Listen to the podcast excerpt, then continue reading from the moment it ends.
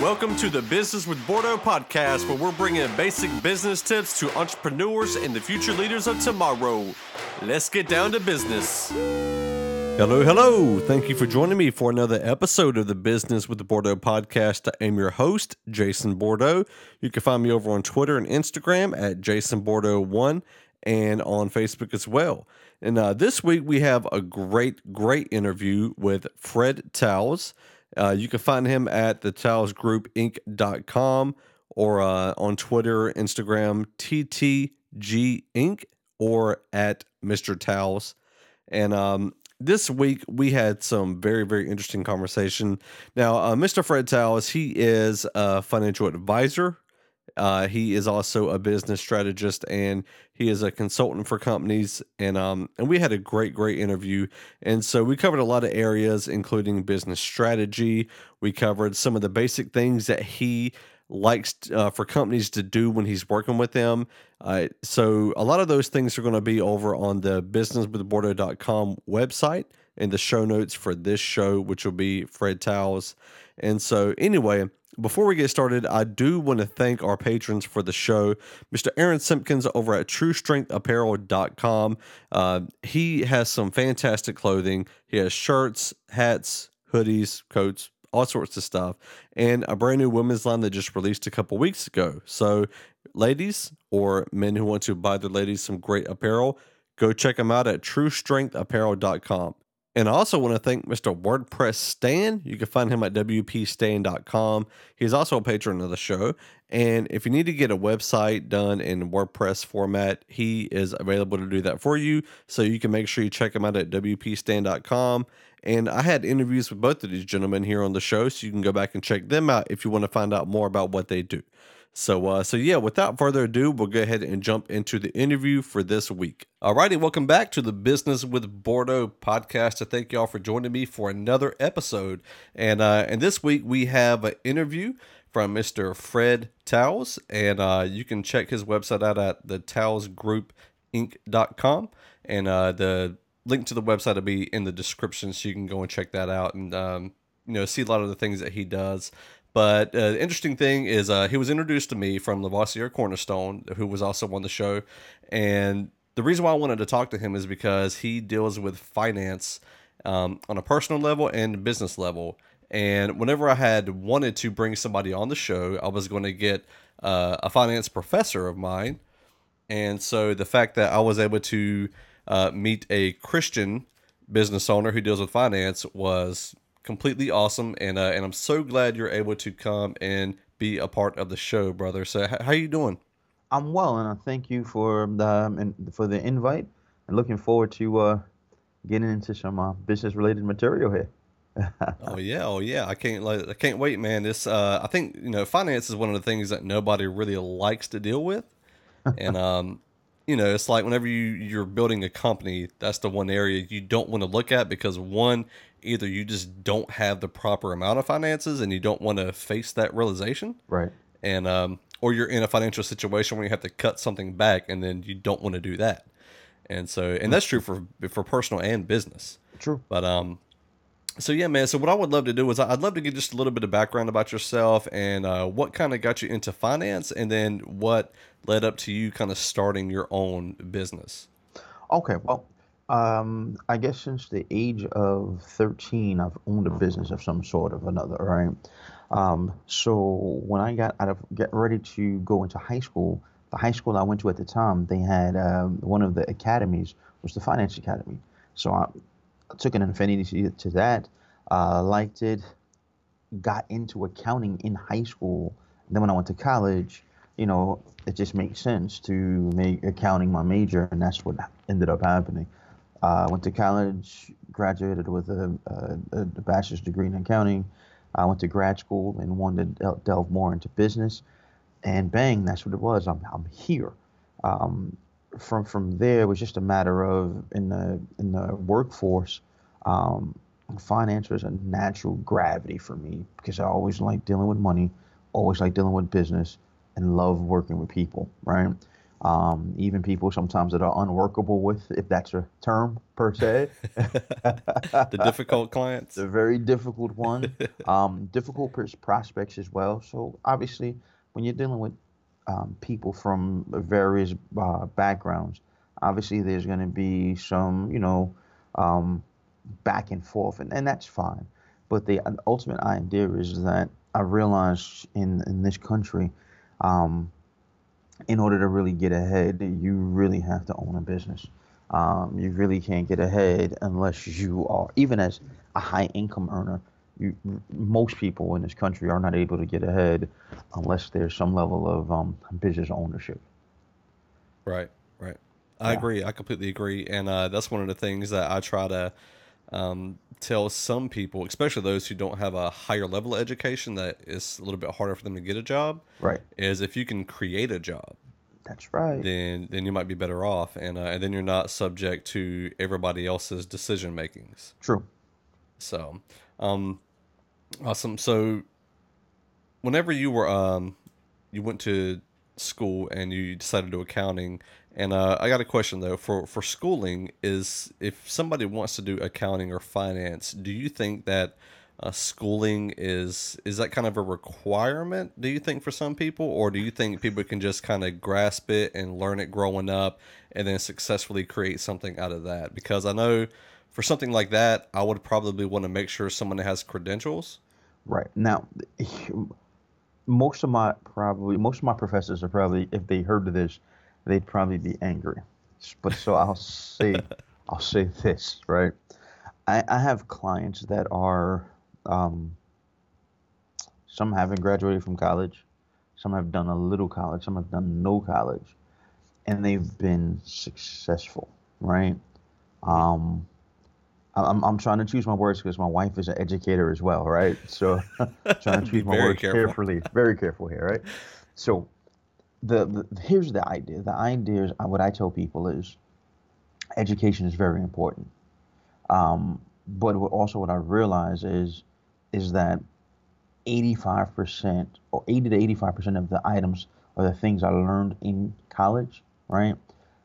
Most of those things don't work in the real, real world. They only work in a textbook, right? When you uh, try to apply the textbook um, to real world situations, sometimes the textbook goals are lacking, right? But you mm-hmm. still need that degree. What I tell my clients here is I said, you know what, the degrees on the wall that I have allows you to have faith in the fact that I know what I'm talking about, and it allows me to sit on this side of the desk, and for you to sit on the other side of the desk, and you to listen to me as the authority. That's what right. that's what the parchment is, right? It doesn't say that I'm better than you. It doesn't say I know more than you it just testifies to the fact that for this particular area, I have some proficiency in. Now, if if if I ask a business owner, is if you ask me, is it required for a business owner to have a college degree? Absolutely not. No, absolutely not. Um, should you have some level of knowledge? Absolutely. But is it a requirement that you get a degree? No. Um, if you're in the finance profession, or if you're in an accounting profession, is it necessary for a degree? And then my term, my answer to that, it absolutely is because you need someone to uh, some third party to verify that you actually know something in regard or proficient in this particular area of business. Gotcha. Gotcha. So, and I know for uh, for a lot of businesses that hold um, a lot of very important businesses, there's a lot of like continuing education classes and different certifications you earn throughout your career. Correct. Is that something that accountants and uh, finance um, individuals in finance do they have to continue uh, to educate themselves in that way? Yeah, the, in most of the finance professions, there's a continuing education requirement, and okay. um, to maintain your license, right? And even here, here's the thing, um, even if you aren't in the finance profession, and you're a business owner, right? There I, I believe there's still a continuing education requirement. Um, you may not have to report to a governing body that licenses you, but there's always what we consider, what I consider um, personal development, right? There's always things that you can get become better at. Um, there's always th- areas of your business that you can further refine or define uh, to make everything run better, right? Um, right? A business that was launched, a perfect example, a business that was launched in like the 70s or the 80s, right, um, has to tinker with um, its operations in order to function now. Very, very good example here, right? Blockbuster. I don't know how many of your of your listeners remember Blockbuster, right? Yeah. But Blockbuster, when it came out, it was the novel thing for, you know, obtaining DVD. Well, at that time it was VCRs and DVD tape, DVD right. discs, right, for movies and things of that nature. And then all of a sudden, um, what is it? What's the company that came along and knocked them out of business? Um, and they for here it was Hollywood Video. Right. Oh, it was. You know what? It was. It was Netflix. I think it was Netflix oh, okay. that okay. knocked them out of business here. Because at the time, I think Netflix, when they first started out, they were mailing you the DVDs for a, uh, a small fee, and then you would mail them back. And then I believe then they went online, right? Blockbuster did not change its business model to adapt to the changing times on the outside. And because it couldn't adapt its business model, then it didn't survive. Right. And that's what happens with business owners. You know, you might have a thriving business at one point, but the conditions outside kind of change. And if you're not able to adapt and change with those outside, those external conditions, then your business is going to fail. And that's why business owners have to continually have some kind of professional and personal development going on with themselves and within their business. Right, right. Same thing with uh, taxi companies and Uber. Exactly. Perfect. If, if taxi, yeah, if, if, taxi companies don't adjust, every taxi service is going to be gone. Exactly. And, uh, and it's just going to be Uber and Lyft. Uber and Lyft and, that, and, and, and, and other companies that develop that those models. Correct. Mm-hmm. You, you have to adapt. You have oh, to. yeah. Yeah, that's good. I'm, I'm glad you brought that up. And um, so whenever you're talking to um, to small business owners or those who are wanting to get into business, what kind of uh, debt? Like we were talking about debt before the call, but um, one, would you recommend that anybody who is actually in debt to try to start a business? How do you uh, address people in that aspect? Because a lot of us try, a lot of us might be in debt, right? And then we want to start a business to try to get out of debt. Okay. Has that something that you've seen people try to uh, try to do, and how do you navigate that con- that conversation? I, I, see that often. Um, I'm of a different persuasion. There there are a bunch of models when it, when when come on, uh, when individuals or professionals in my area talk about that. There's one, and and and these people will remain nameless, right? Um, that believes that you should do nothing except for fo- you shouldn't even save money. You should just focus on getting out of debt. Um, I'm not. I don't agree with that. Right. So like Dave Ramsey. right. right. It's fine. It's fine. yeah. That, I'm, I, I called it out. Yeah, I'm not a um. I, I love his material, but I'm I'm I'm not a believer in the fact of canceling everything else and just get out of debt, and then once you're out of debt, you can begin everything else. I I think most people or many people can do it simultaneously. They can save, they can invest, and they can get out of debt. Because the idea is is this: if I'm putting a little away to save, if I'm putting in a little way to invest, then I and then I'm also paying down on my debt. Eventually, what I am investing is going to help me also pay down on my debt. So, a business, depending on what kind of business it is, right? Let's just take a per, take a, a quasi example here.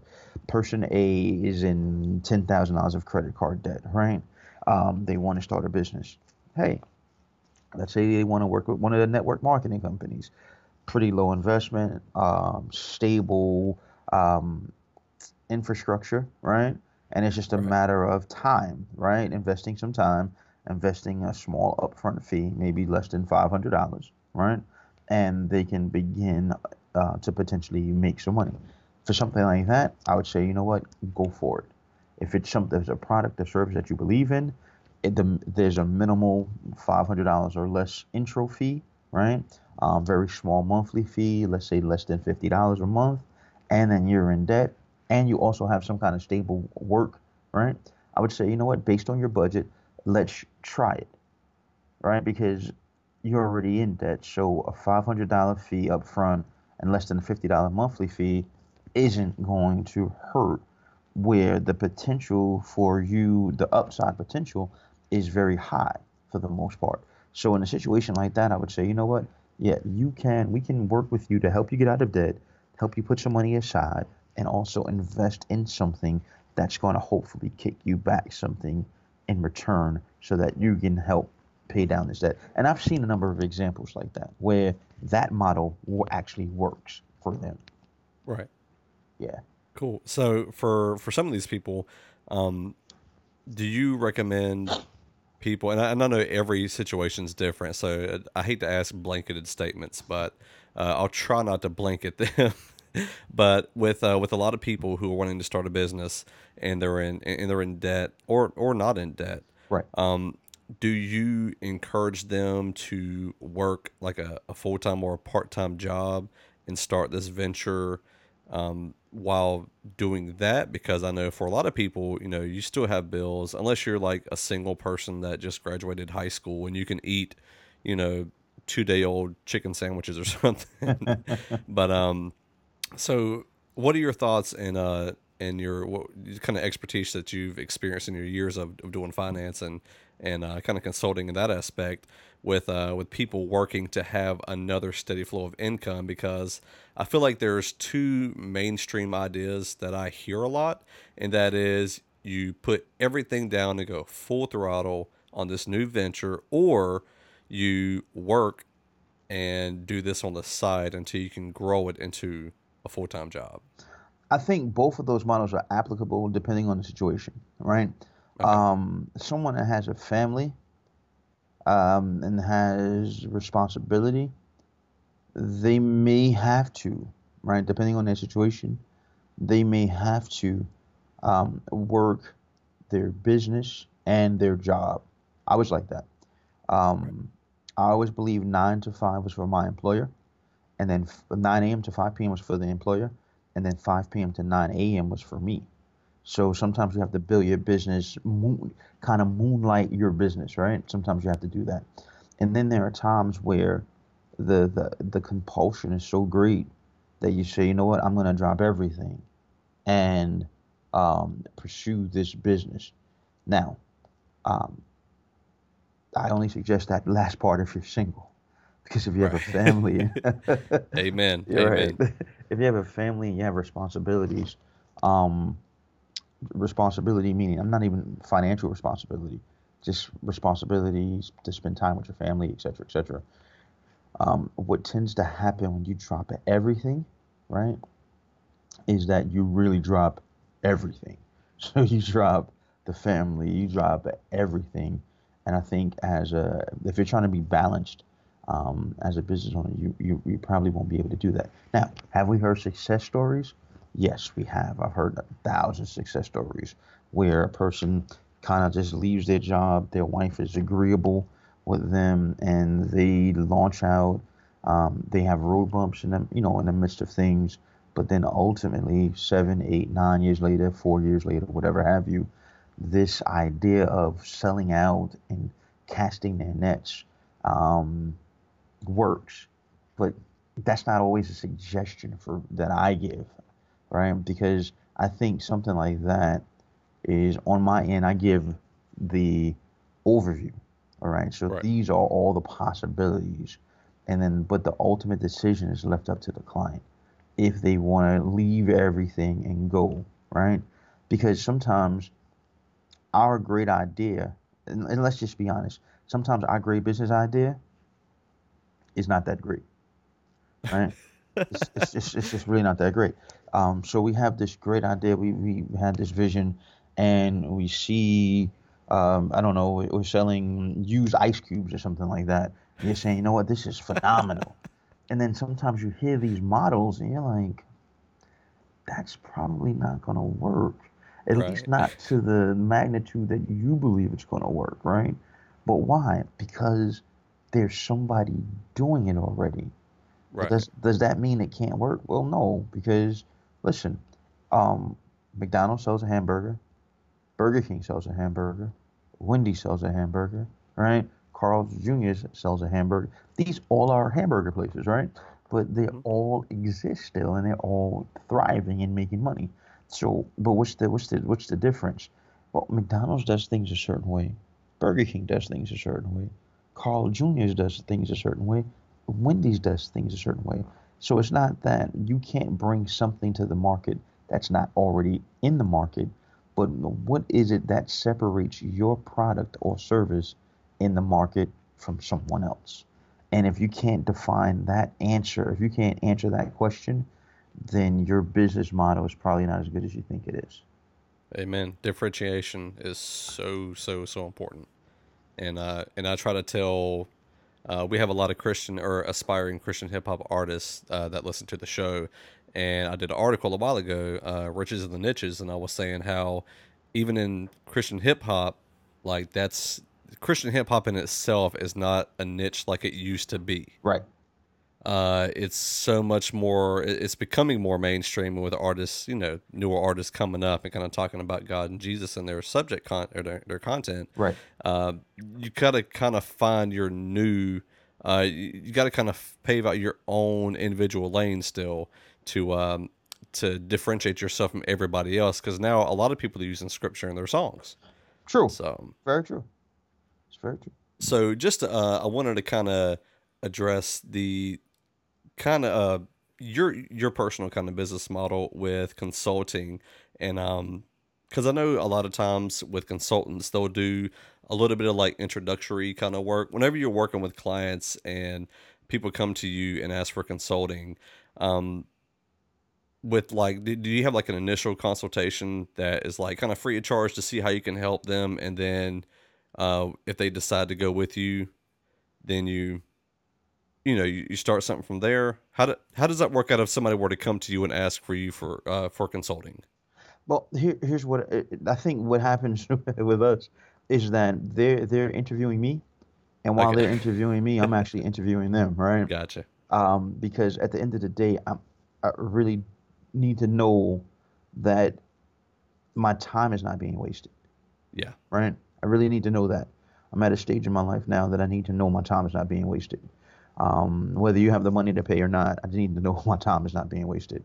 So there are some questions I ask, um, depending on the situation, and those questions, based on the answers to those questions, I kind of have an idea where these people, whoever you know, whoever's sitting in front of me, where they are. If they're really serious, is this just an idea that they're looking to cast in the wind and see if it, you know, see if it's going to work?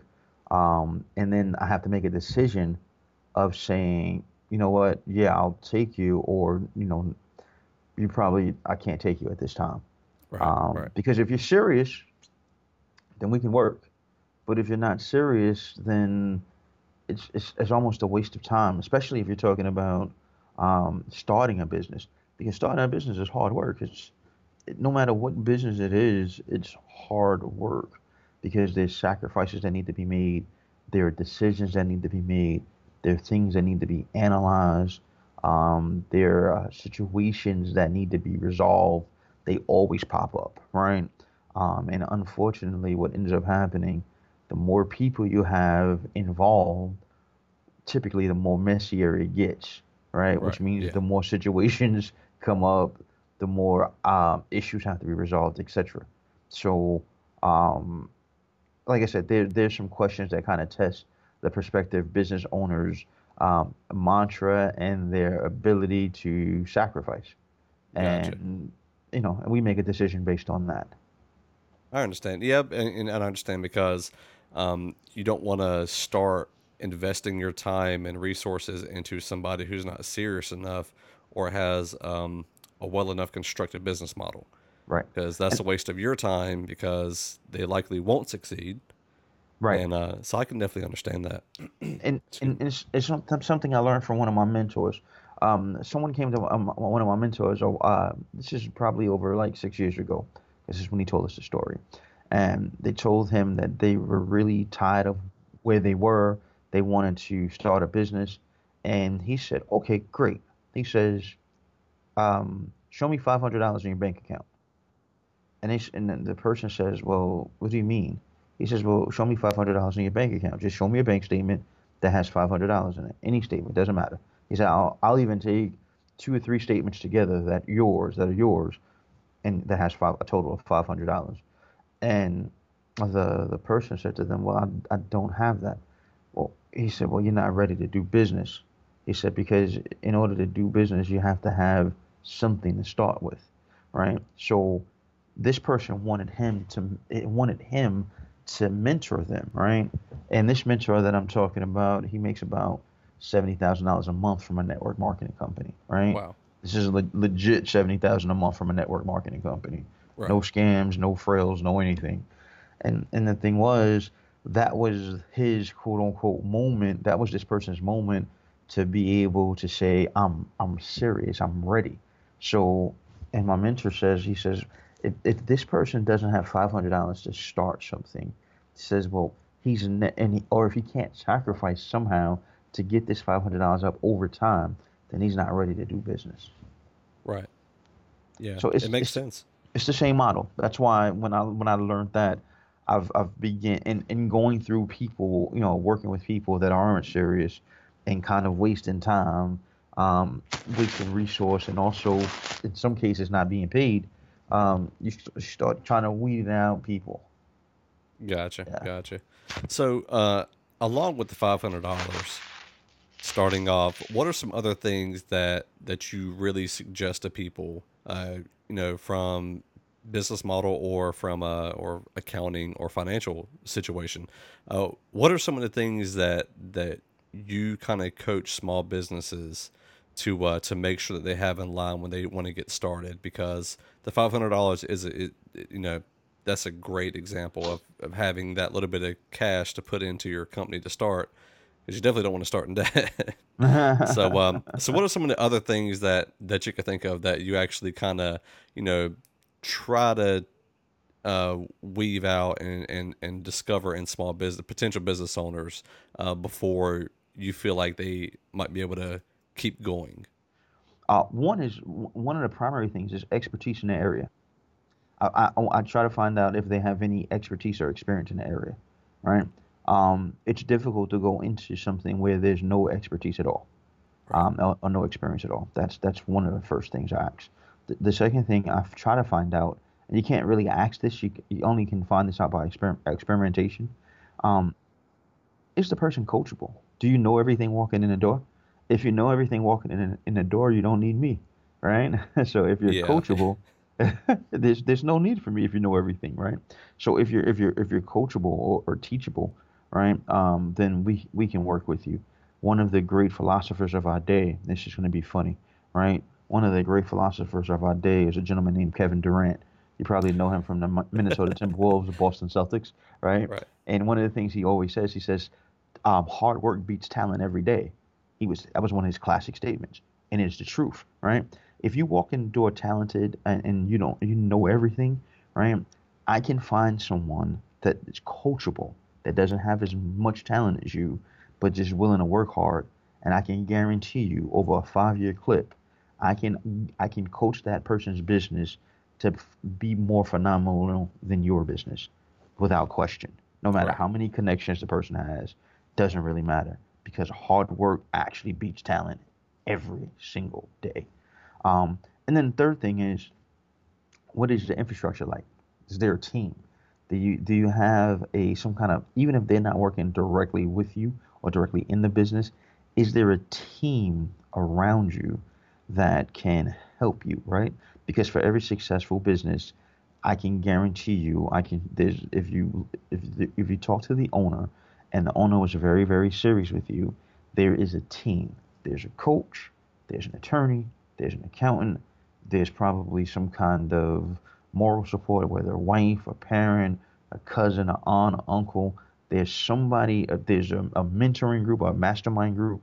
There is somebody, or there's a team of people behind this person for encouragement, for advice, things of that nature, right? Um, Yeah, I was, I was going to say mastermind group. Those are really, really helpful for those who were, um, for those, especially in the smaller entity of a, of a company. Right, very helpful. And then, and here's the thing. And here's what I do. If I, if the person says I don't have a mastermind group, then my, my uh, one of the things I tell them is, you know what? Before I was um, doing this, and before I had a group of people around me, what I would do is I would take a book like uh, Rich Dad Poor Dad or Think and Grow Rich, and I would read ten pages of the book a day. And right. that became my mastermind group because you need to have people around you that think a little differently than you that see things a little differently than you and has have than than you and have you have been excuse me and they have had more success than you. If right. you walk into the room, every group that you walk into, if you're the most successful person there, then you need to get out of those rooms because you're never going to grow, right? Amen. Amen. So you have to get in rooms where people have had more success. Maybe not in your industry, but in in business in particular. You need to be in uncomfortable situations where you walk into a room and it's like, I don't know anything because these people around me, they have much more experience than me, they have much more money than I do, and they've had much more success than I do. Those are the those um, those are the, the environments that business owners, if they're if, if they if they're done correctly, if they if they attack them correctly, those are the environments that business owners thrive in. Right. Yeah, man, that's um I love it. I love it. I know uh I used to love reading books and now I listen to audiobooks. Right. But uh even with podcasts, like that's kind of why I do this podcast is because currently I listen to more podcasts than I read. Oh, nice. Okay. And so uh so yeah, learning from others who are more experienced is uh super important. Yeah. So so is is that the list? That's that's pretty much the list. If that gotcha. was if there was a top five, that'd be my top five. awesome, awesome. Sounds good.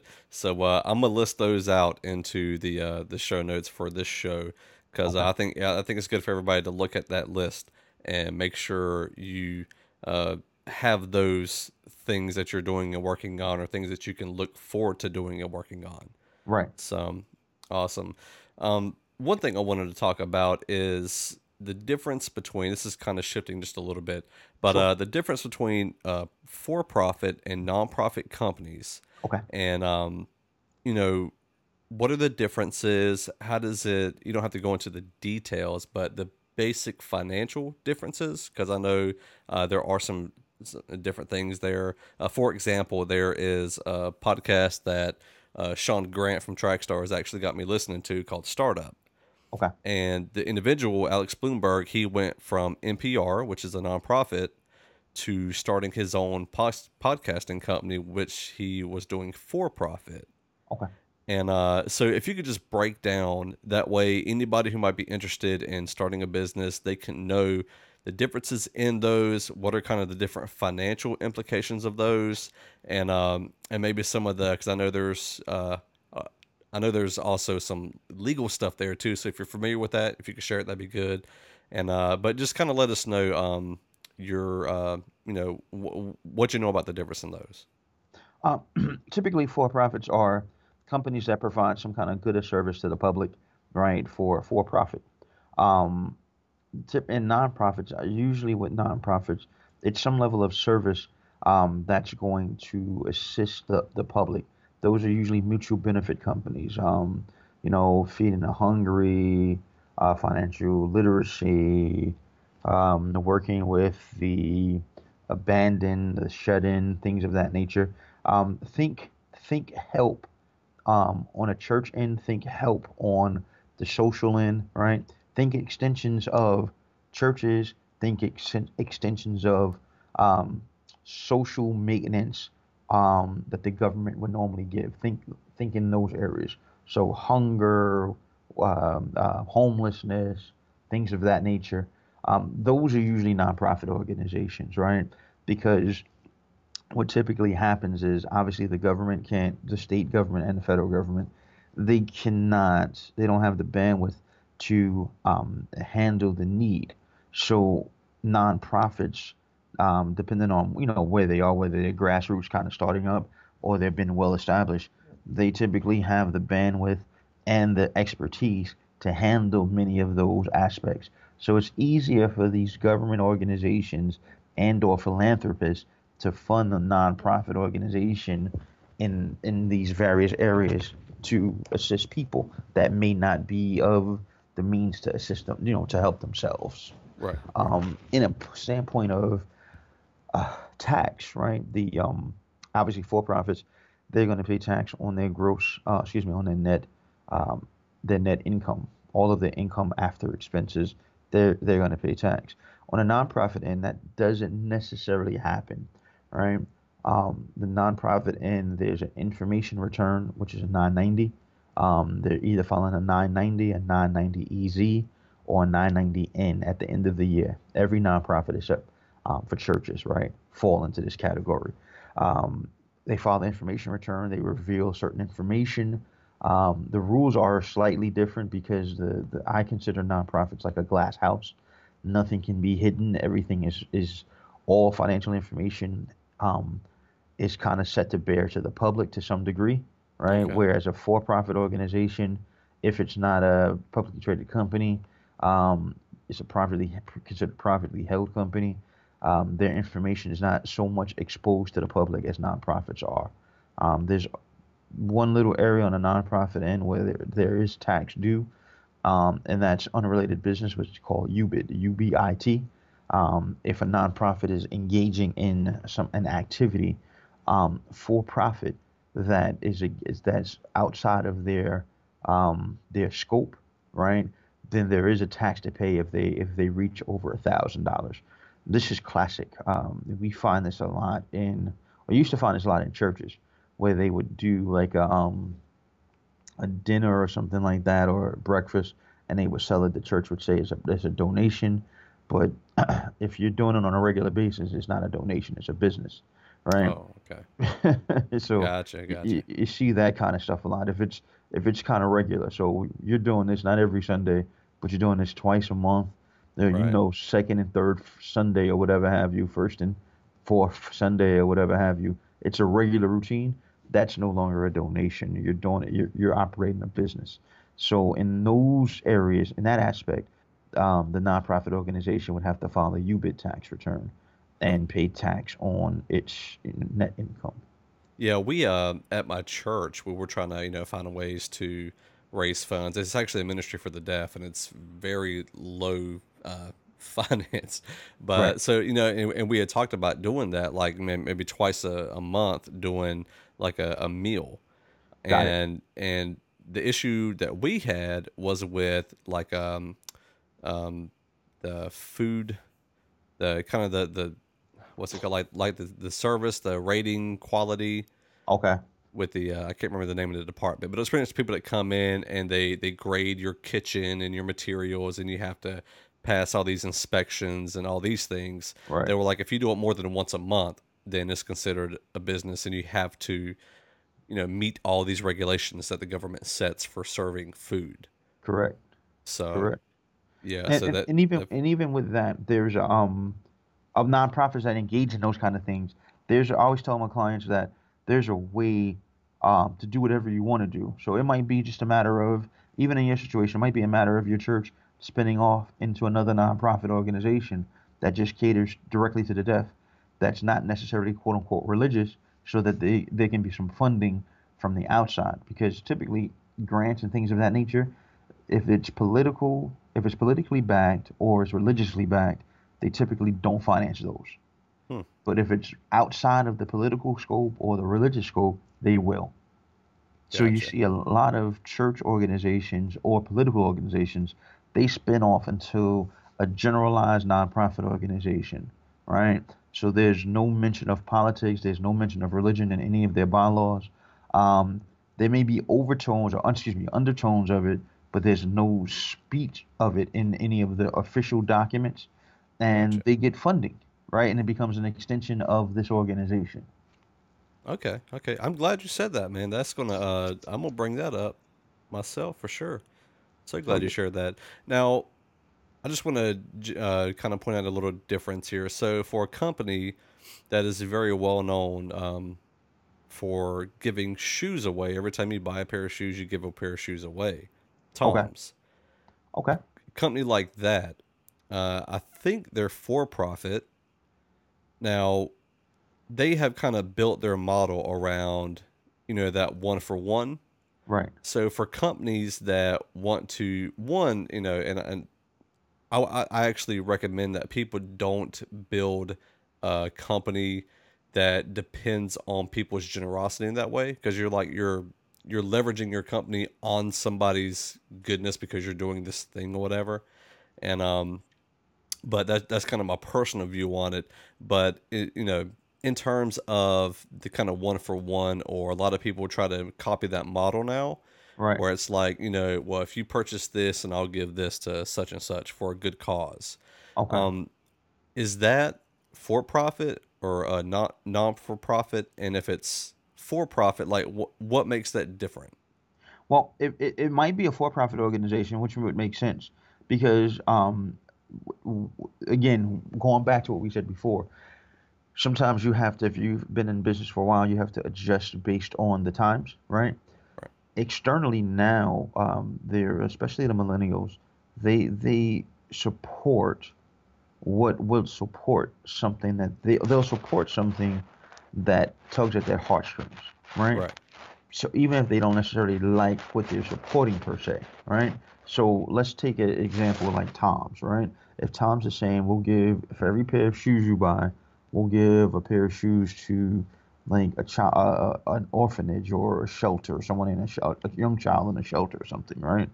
So for Tom's, and I'm not saying it's th- that way for them now, but for a company like Tom's, that might be part of their marketing strategy right where we wouldn't necessarily do as much business on our own if we didn't have this quote unquote give back tool because I think they may be adapting and I'm, and this is an outside outsider looking in without Right, having right. all of the information. Um, that might be a good approach to marketing. So if it's a for-profit organization, every time they donate a, a pair of shoes to someone, then they get a tax write-off for the donation. So it's it's, it's not like it's um, there's no benefit per se, right? So Right. Tom's is giving somebody a pair. Tom's is selling a, selling a pair of shoes, receiving revenue, and then they're subsequently giving another pair of shoes away for free. So the person that's getting the free pair of shoes is benefited. The person that's buying the shoes is benefited. Tom's is going to be benefited because they're going to get a tax deduction, right? And then the person that purchased the shoes, they're going to be benefited because they allowed somebody else to be. They were the mechanism that allowed somebody else to get a pair of shoes for free, right? right So that works in that model. Can every business do something like that? Probably not. That model doesn't work for every business. Um, but if it's a nonprofit organization, it makes even more sense. Um, but a lot of people, um, I, I read something the other day that says millennials will give to causes rather than give to people. So Yeah. if there's a particular cause that you support, it could very well bring more people through the door, especially if you advertise it correctly, that would come through the door regularly. So let's just say, for argument's sake, you take your average um, um, tri-state area company. Maybe it's only in a you know a regional company, and that regional company puts a, pushes a major campaign to say, you know what, for every person that comes through the door that buys our product, we're going to donate hundred dollars to this scholarship fund, or we're going to donate this to a particular uh, orphanage or a particular shelter or something like that. Now, what's going to happen more than likely is people that are have an affinity to that particular cause that may not walk through your doors to buy anything, they may be more enticed now to support your company because your company supports something that they are aligned with. right right It's a very good marketing strategy for some companies. Yeah, um, there was a website, and I, I think it shut down now. I don't know if they re- renamed it, rebranded it, but C28.com used to do uh, Christian clothing. Okay. And the way it worked is for everything you bought, a certain percentage of percentage of it went to some kind of foundation. And uh, Ah. and, and my daughter was born cleft lip, cleft palate, and they had a foundation that they donated to that went overseas and did surgeries for kids who had cleft lip, cleft palate because you know it's very very serious in, in infants. Oh wow. And uh, and so like at that point for me, it was like okay, well, anytime I want to get a new shirt, I'm gonna go to their website. Exactly. And um, so you know that that model makes a lot of sense. Now, um, Now, question for you. Now, this is going to tap into a little more uh, Christian specific. Do do you feel like what's your thoughts on businesses, Christian businesses, starting for profit against, or, or instead of a nonprofit, and how can that does that fit the the kingdom strategy? And um, what's your thoughts on that? Because I feel like a lot of people might feel kind of guilty for trying to start a for-profit company and become wealthy and things like that. And um, and since you do a lot of consulting and stuff, and you are a believer, and I, would love to get your thoughts on on that. And um, you know, did have you have, have you ever had any Christians that came with this kind of struggle? Um, that uh, this is the first time I've heard something like that. Um, here, here's the thing: the, the the kingdom the kingdom mindset, right? Let's let's let's let's take a peek. Um, the since since we're, we're since we're going here, right? The disciples, which were now, which are after that were known as the, uh, the apostles, right? right? They were were fishermen, agricultural people, right? So there had to be some level of trade for them to survive, right? And the classic since modern day 2017 um, uh, view, right? They would have had a for-profit organization, right? Be, see, here, here's here's the thing. The thing is, um, it has to do with the owner's heart, right? If there is an enticement to, um, or this um, ability to start a for-profit organization, right? I don't think there's anything wrong with that.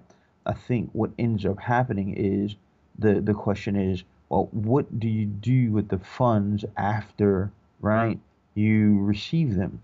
Is it being, are the funds being hoarded and just absorbed by you and your family, or is there something that is actually given being given to the kingdom? That's one aspect. Secondly, right. um, the people that walk through your door, right? Are they how are they being impacted? Now, I'm not a believer in regards to every time somebody walks through the door, we have to have a revival service. I'm not one of those, right? gotcha. But I do know some people like that. I know some business owners like that. Every time there has to be a deliverance service and things like that. I do not do that, right? Have you really encountered that? I've seen that a few times. Wow, I've seen wow. and heard about that a few times. Yeah. Okay. Right. So, and it, you know, if that's what you do, hey, that's what you do. That's not what I'm called to do, right? Right. Right. That's that's not me. So I, I can't I can't judge your calling. It just looks weird. I just can't gotcha. I just can't judge it, right? so, um, the idea is is that how, how how do you impact people? Think think about Jesus's model. Jesus goes to a feast, a wedding feast, and they run out of wine. He turns water into wine Jesus is then um, seen um, uh, dwelling or, or, associating with uh, those that are sinners, right? Um, he spends time in the tabernacle and he spends time outside of the tabernacle, right? So we have to look at the model and say, well, he was Jesus was not only a temple dweller, he was also a fellowshipper with people as well. So, the, um, should all every believer start a nonprofit organization? No, I don't believe that. Um, some should, obviously, if that's what they're called to do. Some, but most probably aren't called to that. Um, should every believer start a for-profit organization? Not necessarily, um, because there's some people that will do that, and some people that aren't called to do that, right? Um, but the, the thing is the impact of the kingdom. The Bible says, "One plants, one waters, and God gives the increase." Right. So, are you a planter or a waterer? What, what, which one are you? Right. And can you plant and water in a nonprofit organization? Yes, you can. Can you plant and water on a for-profit organization? Yes, you can. So I don't I don't see a difference between the two. Love it. In regards it. to impact for the kingdom. Gotcha. I love it. Yeah, it, the, the reason why I ask is because um, I know of a, a pretty large church uh, out in South Carolina, and they have started. The church itself has started like several for-profit companies. Nothing wrong and, with that. And they use the increase of that to help support the ministry and the things that they do, you know, from a, a ministry standpoint, not just for business itself. And um, so you know, I think a lot of times as Christians, we, you know, we might feel like money is bad, and uh, and having a lot of money seems greedy or whatever. And even if you give a lot of it away, we feel like you know we're supposed to be at the bottom of the barrel, just like the poorest amongst us and things like that. And um, there's there's but there's no scripture that supports that. Right, right. I know. There's, there's no there's no and here's the thing if if you have if you know believers that you know they, they feel guilty about their money, um, send them to me. I, I can figure something out. I can figure something out. Don't worry. But there you but go. There you go. I honestly believe that um, many churches that are trying to impact um, their communities, right? They should start for-profit organizations. I believe that. I, I really believe that because um, people aren't in most places, and I deal with churches as well. In most places, people don't give the way they used to, even though there's more money now than there ever was before, right? right? Because of situations like that, because of situations about bad financial management, um, the poor financial literacy, things of that nature. But people don't give like they used to. So I think many, if you if you look at many of the churches around the nation that are are thriving, right, um, in regards of programs and ministry opportunities and things of that nature, um, many of them have for-profit arms. Whether there is a direct connect to the for-profit or the connect is there and the public just can't see it. Many of them have for-profit arms, and I, I believe that is a strategy for um, the increase in the kingdom in in, a, in many of the churches in the U.S. Amen, amen, yeah. man. I, I completely agree, and um, you know, I've I've encouraged people to um, do for profit, and you know, well, I mean, really both. But you know, for me, in my opinion, like you know, I want to be a person that can hire those who may deem unhireable to the rest of society. Makes sense. And so for like churches who have for-profit companies where they can decide who gets hired and stuff, you know, for somebody who gives their life to Christ and they're trying to make changes in their life and they can't find a job, right. makes it harder for them. And so, you know, us as believers being able to provide that for, you know, other believers or, you know, situations like that, I feel like are, are very, very, uh, very biblical and very ministry um, Makes sense. And, as long as they're able to do the work. Right. Exactly. Yeah. Yeah. Yeah. Yeah. We, You're still gonna have the business management in there for sure. For sure. It can't just be 100 percent ministry. You got to be smart and yeah, exactly. be a business person. definitely got to be able to do the work. I understand that. Oh yeah. That makes oh, sense. Yeah. All righty, man. Well, I tell you, that has been phenomenal. I've learned a lot, and I know those who are listening have learned a lot. And uh, how can people find you if they want to get in contact with you for anything? Oh, the, they can check the company's website, www.towlesgroupinc.com. Um, and social media, um, it's going to either be TT at TTGINC or um, personally at Mr. Towles, M R T O W L E S. That's uh, Facebook, Twitter, Instagram. Um, that's where you can find us. All righty, all righty. Well, we uh, we really appreciate you being on the show, and I know it's been helpful. All the the the notes and stuff for the show I'm going to have on uh, businesswithbordeaux.com on the show notes page, so you can check that out. And uh, Mr. Towles, really appreciate be, appreciate you being on the show, and uh, and I just pray that your business continues to grow and that you continue making a positive impact in people's lives. I appreciate the opportunity again of being here. Awesome show, and uh, I'm looking forward to uh, continuing working with you and your subscribers as well. All righty, it sounds good, brother. Well, we thank you for being on the Business with Bordeaux podcast, and uh, have a great day, sir. You too. All righty, that was the interview with Mr. Fred Towles from the TowlesGroupInc.com.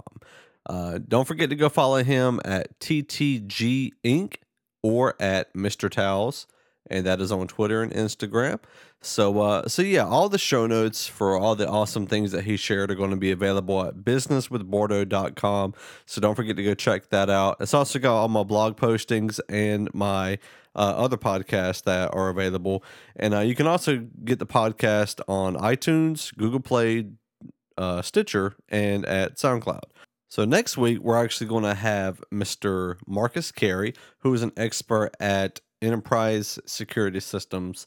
So it was a very interesting conversation. He started the company with uh, unexpected startings. So, or I don't know if that's a term or not, but anyway, I just made it up if not. So uh, don't miss that next week. And I want to thank you for for listening to the show every week. For all of you who have been listening to the show for a while now, I just really, really want to salute you and say thank you. And for all of you who might be finding this show for the very first time, I'd love to get your thoughts. So, you know, please let me know what you think, uh, the quality of the show the interviews. And if you have anybody that you would suggest me interview, please let me know as well. And yeah, so um, not to take up too much more of your time. Again, I want to thank you for listening and I thank you for your time. And if you're a business owner, I thank you for going out and making a change with your business and what it is that you do. So thank you so much and God bless.